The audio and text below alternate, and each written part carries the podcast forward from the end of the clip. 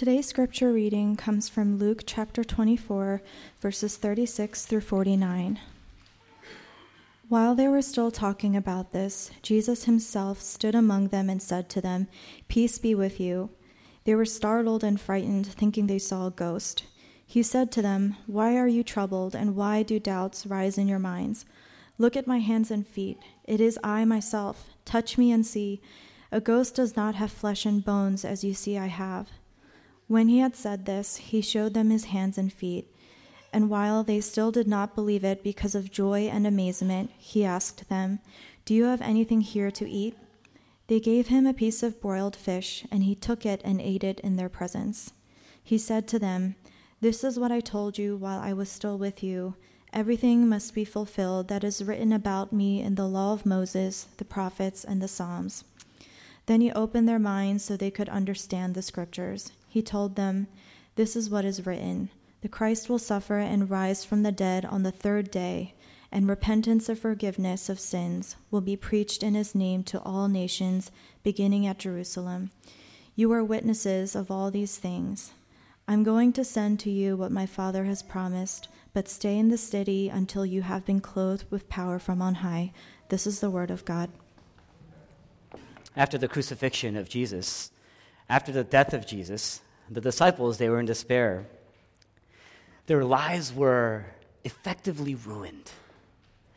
And so the risen Jesus does three things in this passage that shapes the lives of the disciples forever. And because he's the risen Jesus, he can do the same to us right now. Now, what are these three things? He, Jesus Christ addresses the disciples' doubts. He addresses their uh, desires. And he addresses their despair. Three D's, very simple, right? He addresses their doubts, their desires, their despair. First, Jesus Christ addresses the disciples' doubts. How does he do this? He appeals to their senses. He reasons with them. And so we need to let the Word of God reason with us. Verse thirty-eight, Jesus asks, "Why are you troubled? And why do doubts rise in your minds? Look at my hands and my feet. It is I myself. Touch me and see." Verse forty-one, he says, "Do you have something to eat?" Repeatedly in this passage, Jesus appeals to their senses, to their sight, to their hearing, to their sense of touch. And, and what's he saying? I'm really alive. I'm really raised from the dead. I'm not, you're not just having some sort of spiritual experience. You're not hallucinating, because nobody hallucinates in groups. I'm really alive. I'm really raised from the dead. In other words, the resurrection of Jesus Christ is true. Now, that means Jesus literally, physically, historically, not metaphorically, not symbolically, rose from the dead. And the Apostle Paul says this is of first importance. You can't cross any spiritual bridge. You will never grow as a Christian unless you first believe that Jesus Christ rose from the dead. Doctor Tim Keller says this very plainly, as he always does, very simply, very pedantically. If Jesus Christ rose from the dead, you have to accept everything that he said. If Jesus Christ did not rise from the dead, then why worry about any of all that he has said?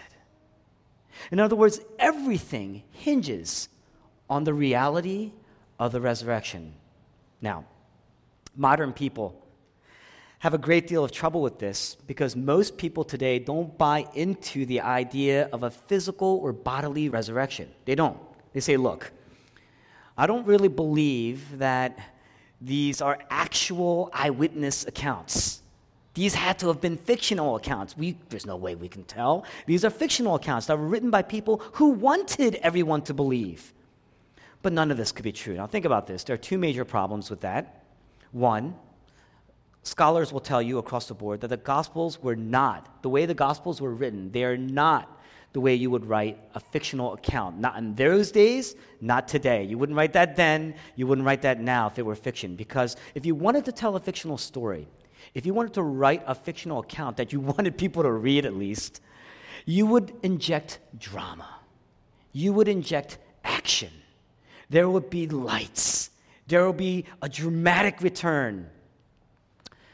When Superman died, when he returns in the Justice League movie, many of you guys probably saw the Justice League movie. It was a terrible movie, but, you know, nevertheless, right? When Superman returns in the Justice League movie, what happens? They're kind of doing this stuff, and then all of a sudden Wonder Woman stops, and she looks up, right? And the camera zooms in, and she says, "He's back."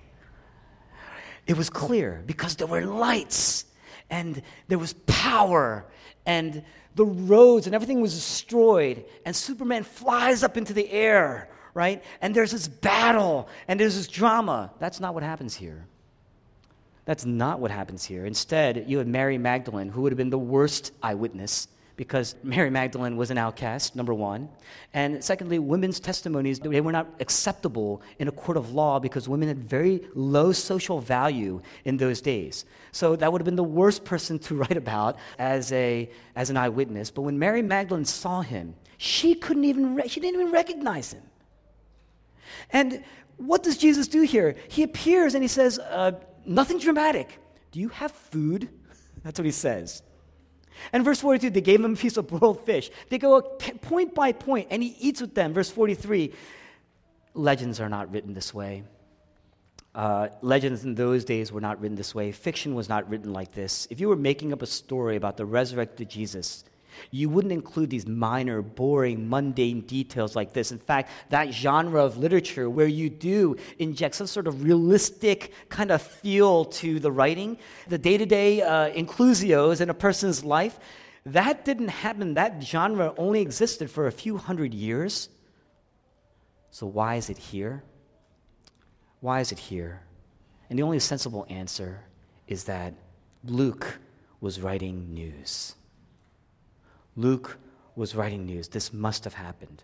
Other people say, well, you know, th- today we have a modern scientific worldview that says that bodily resurrections are impossible. Back then, people believed in miracles. They were credulous people, but we're a much more advanced culture today. We're incredulous culture today. Look at the text. Jesus appears, and he says, "It is I myself. Touch me." Right? Did they say, after they touched him, they saw him, they touched him? Did Luke write, and they said, "See, I told you, I knew this was going to happen. Now I get it"? No, it actually says that they were joyful, but they didn't believe. They still didn't believe, you see. After he spoke to them, verse forty-one, they still did not believe, and this makes sense. Theologian N T Wright, he says this, "It cannot be stressed too strongly that first century Jews were not expecting people to rise from the dead as isolated individuals. Resurrection for them was something that might happen to all on that great future occasion when God brought history to an end and a whole new world was renewed."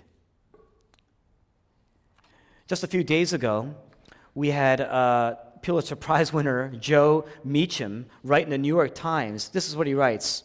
"So singular was the proposition that a particular person had been resurrected from the dead and that belief in him would lead to eternal salvation." In other words, it was very unique. It's not like people were saying this and believing this and wanting this to happen. It would hardly have been the early Christians' first choice of narratives to share. Why argue something so improbable and so unexpected unless they believed it, that they believed that it actually happened the way they told the story? In other words, the idea of a bodily resurrection was not even conceivable to Jesus' disciples. Both modern worldviews, ancient worldviews say that the resurrection is impossible. It wasn't the worldview for the Greeks and the Romans, the irreligious society in those days. It wasn't for the Jews themselves in the religious society of those days, and it certainly wasn't the worldview for us today. It wouldn't have made sense to talk about it, write about it, confess it, die for it, unless it happened. Chuck Colson, he was once, uh, he served in the Nixon uh, term, the Nixon presidency. He was known as the hatchet man for President Nixon. He was involved in the Watergate scandal, later on became a Christian. Chuck Colson writes this, "I know that the resurrection is a fact, and Watergate proved it to me. How? Because twelve men testified that they had seen Jesus raised from the dead, then proclaimed that truth for forty years, never once denying it. Everyone beaten, tortured, stoned, and put in prison. They would not have endured that if it were not true. Watergate embroiled twelve of the most powerful men in the world, and they couldn't keep alive for three weeks. You're telling me that twelve apostles kept this live for forty years? Absolutely impossible. Why am I telling you this? Let the text, let the resurrection, let the person of Jesus argue with you. Let it reason with you. Don't just dismiss it. You know, they dis- they overlooked Jesus before the crucifixion, and as a result, he died. And as a result, they were overlooking salvation. Don't overlook him again. Okay? Jesus Christ, by appearing to his disciples, addressed their doubts. Second, he satisfies the desires of their hearts. How? Verses forty-one to forty-three, he eats with them. Now, we know that as you read the text, you know that because he ate with them, it was definitely, clearly something that he was trying to show that he is alive, he is here, he is with them. But when you eat with someone in the ancient times, it was very important. In the ancient times, when people ate with you, it was very meaningful because there was no electricity back then. And so the evening hours were very precious. To bring someone in to eat with them was to invite them not just to a meal, but into the most important, the most valuable part of your day. It meant that you had to be an intimate friend. They wanted to have deep connection, deep relationship with you, to invite you into the most valuable, the most precious part of the day. Basically what they're saying is you're in, you're welcome, you are in. Jesus Christ in Revelation says, "Behold, I stand at the door and knock. If anyone opens the door, lets me in, I will eat with them." Right? That's what he says. When someone dies, you try very hard to keep the memory of them alive. I know. My father passed away when I was very young. There's a recent movie um, called Three Billboards. It's a long title. Three Billboards from Ebbing, Missouri. And uh, it's an Oscar contender this past season. It's about a mother who tragically loses her daughter. And uh, there's this one very brief vignette where she opens her daughter's room. You see it for the first time, and you see the memory, all the stuff in her room, laid neatly, the bed perfectly made, all her clothes neatly laid out, everything arranged perfectly, as if she were still alive. It's your way of saying, I still feel as if you're with me. You're hanging on in a way. You don't go into that room. You don't touch that room. But when you do that, it only makes you long for that person more. Now think about this. Notice, as unique as Jesus' claims were, as singular, according to Joe Meacham, New York Times, as singular as his claims were, today we don't even know where Jesus' tomb is. You don't find that odd? Lots of examples of leaders, martyrs. You go, their tombs are practically enshrined. They're venerated people. But there is no evidence that they ever did that, that the disciples ever did that for Jesus. Why? How can you lose the tomb of Jesus? And here's why. Because the tomb didn't matter anymore. He rose again. If someone you love dies, suddenly their room, their belongings, they become kind of sacred. Like in that movie, Three Billboards. Remember his outfit. I remember exactly how he dressed. He wore this outfit every day. She wore this shirt. Oh, she loved those shoes.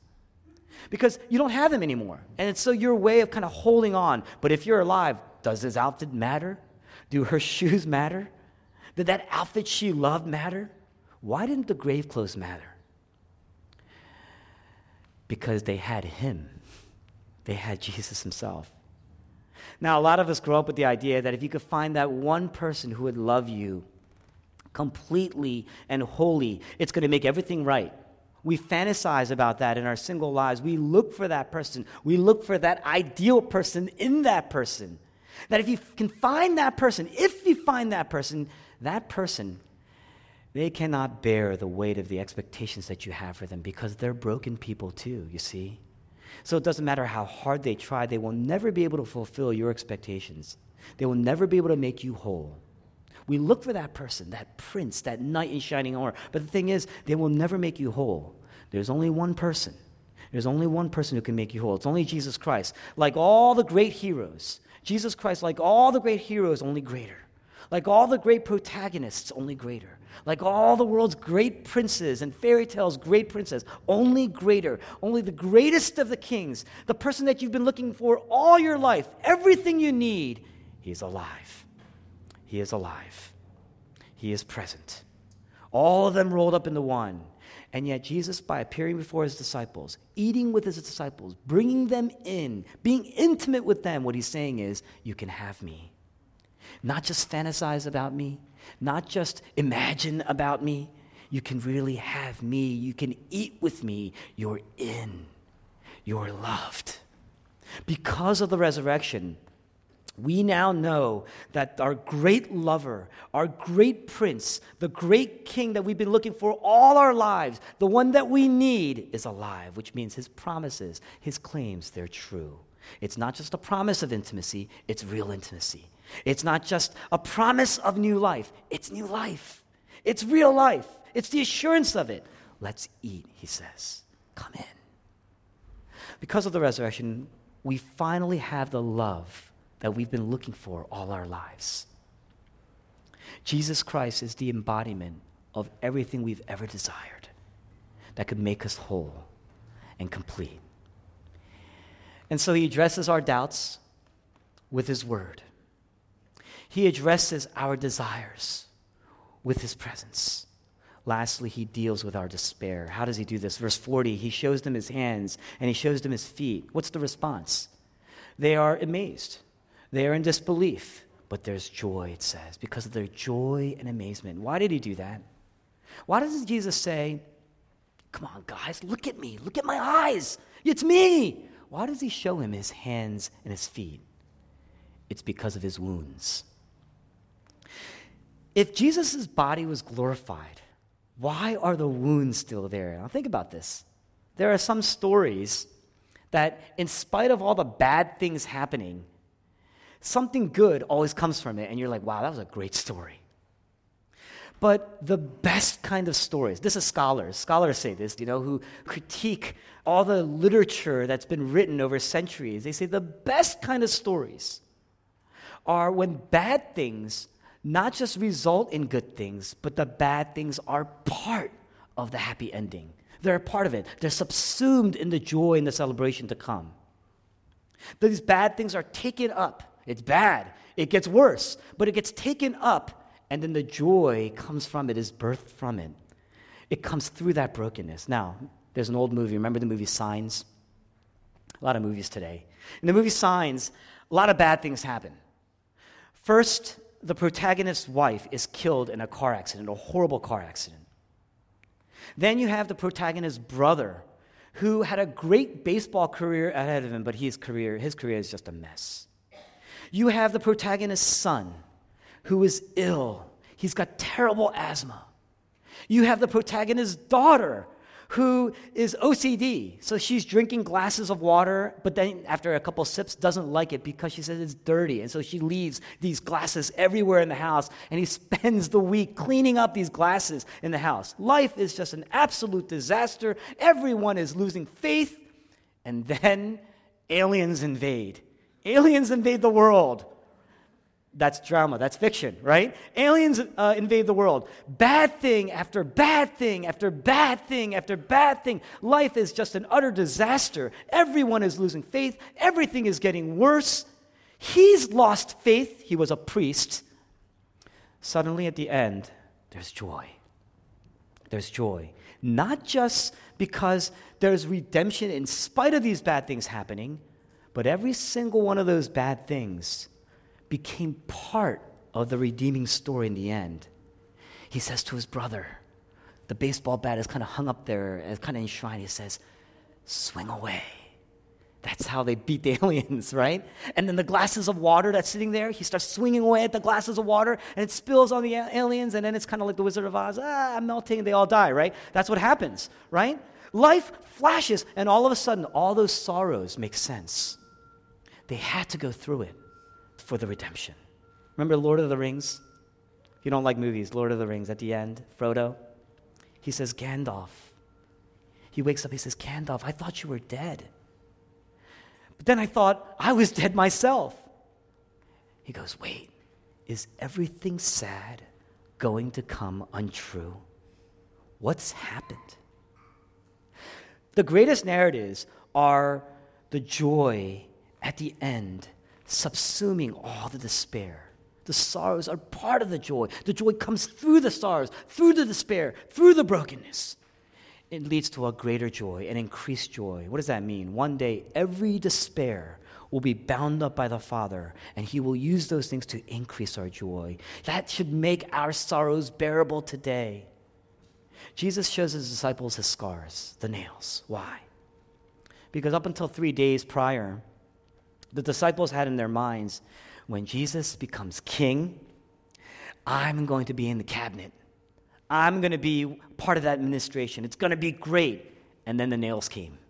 Then the nails came. Those nails. When those nails went into Jesus' hands, when those nails went into Jesus' feet, you might as well put it into their hearts because it ruined their lives. Their lives were over. But then Jesus returns. And He shows them the scars. Why?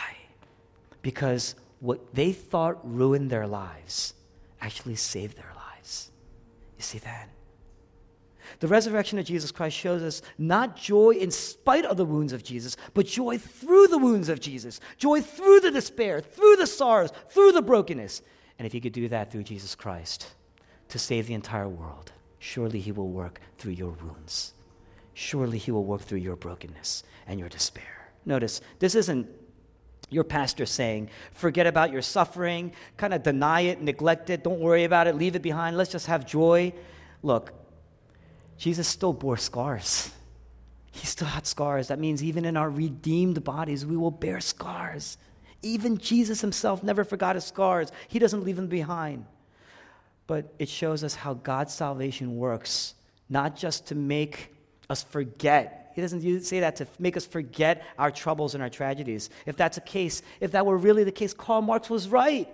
That Christianity is just another religion and an opium for the people, for the masses, to help you cope and to help you escape your troubles.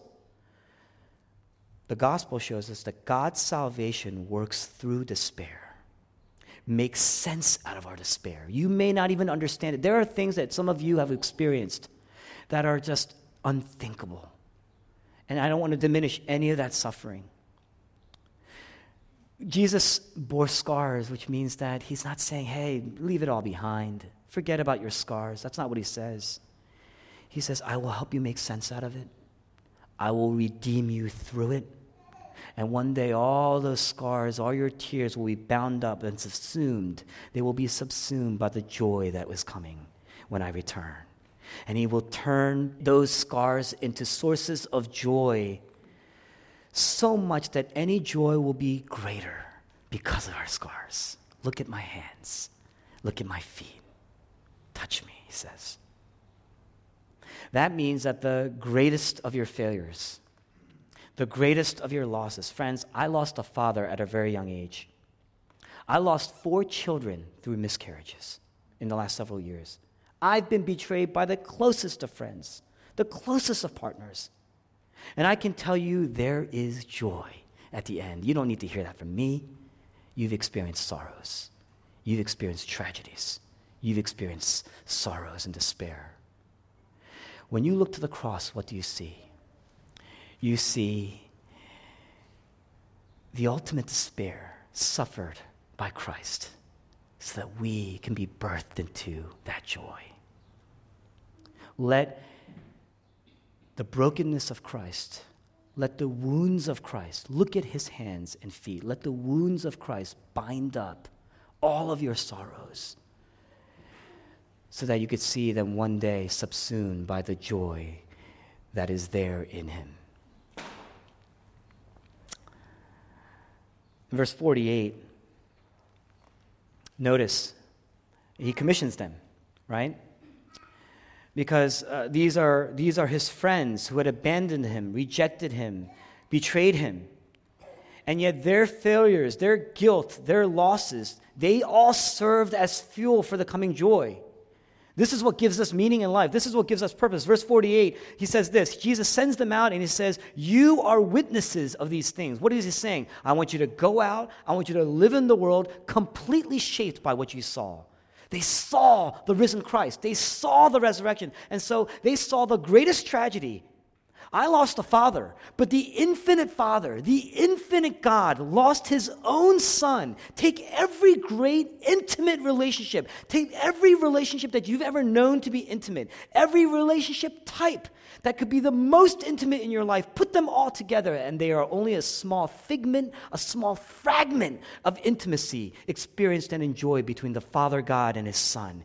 And he gave it up. The Trinity was torn and ripped apart on the cross as the Father had forsaken his Son. And his Son looked to his Father and said, "My God, my God, why have you forsaken me?" And he suffered, and he bled, and he died, and everyone fled, and everyone mourned. Their lives were over. But God used that ultimate tragedy to be the source of our ultimate salvation and our ultimate joy. And by sending you, he is saying, this is just the beginning. I'm going to renew everything. I'm going to renew everything. This is the gospel of the kingdom. This is the gospel of the kingdom. I'm going to cleanse the world of everything that is broken one day. Disease, injustice, death, and sin. And I'm going to do it through you. Just like I did it through my own son. That's the meaning of the church. Everything will be shaped by the resurrection of Jesus. Everything wrong will one day become undone. Will you apply God's redemptive purpose in what you do today, in your work, in your families? Will you apply God's redemptive purpose in your life personally? Let it bind up your wounds and your sorrows and your despair. Jesus Christ addresses our doubts. He addresses, satisfies our desires. He deals and overturns our despair. Look to the empty tomb. Let the gospel shape your doubts, your desires, your despair. Let's celebrate together the resurrection of Christ. Let's pray.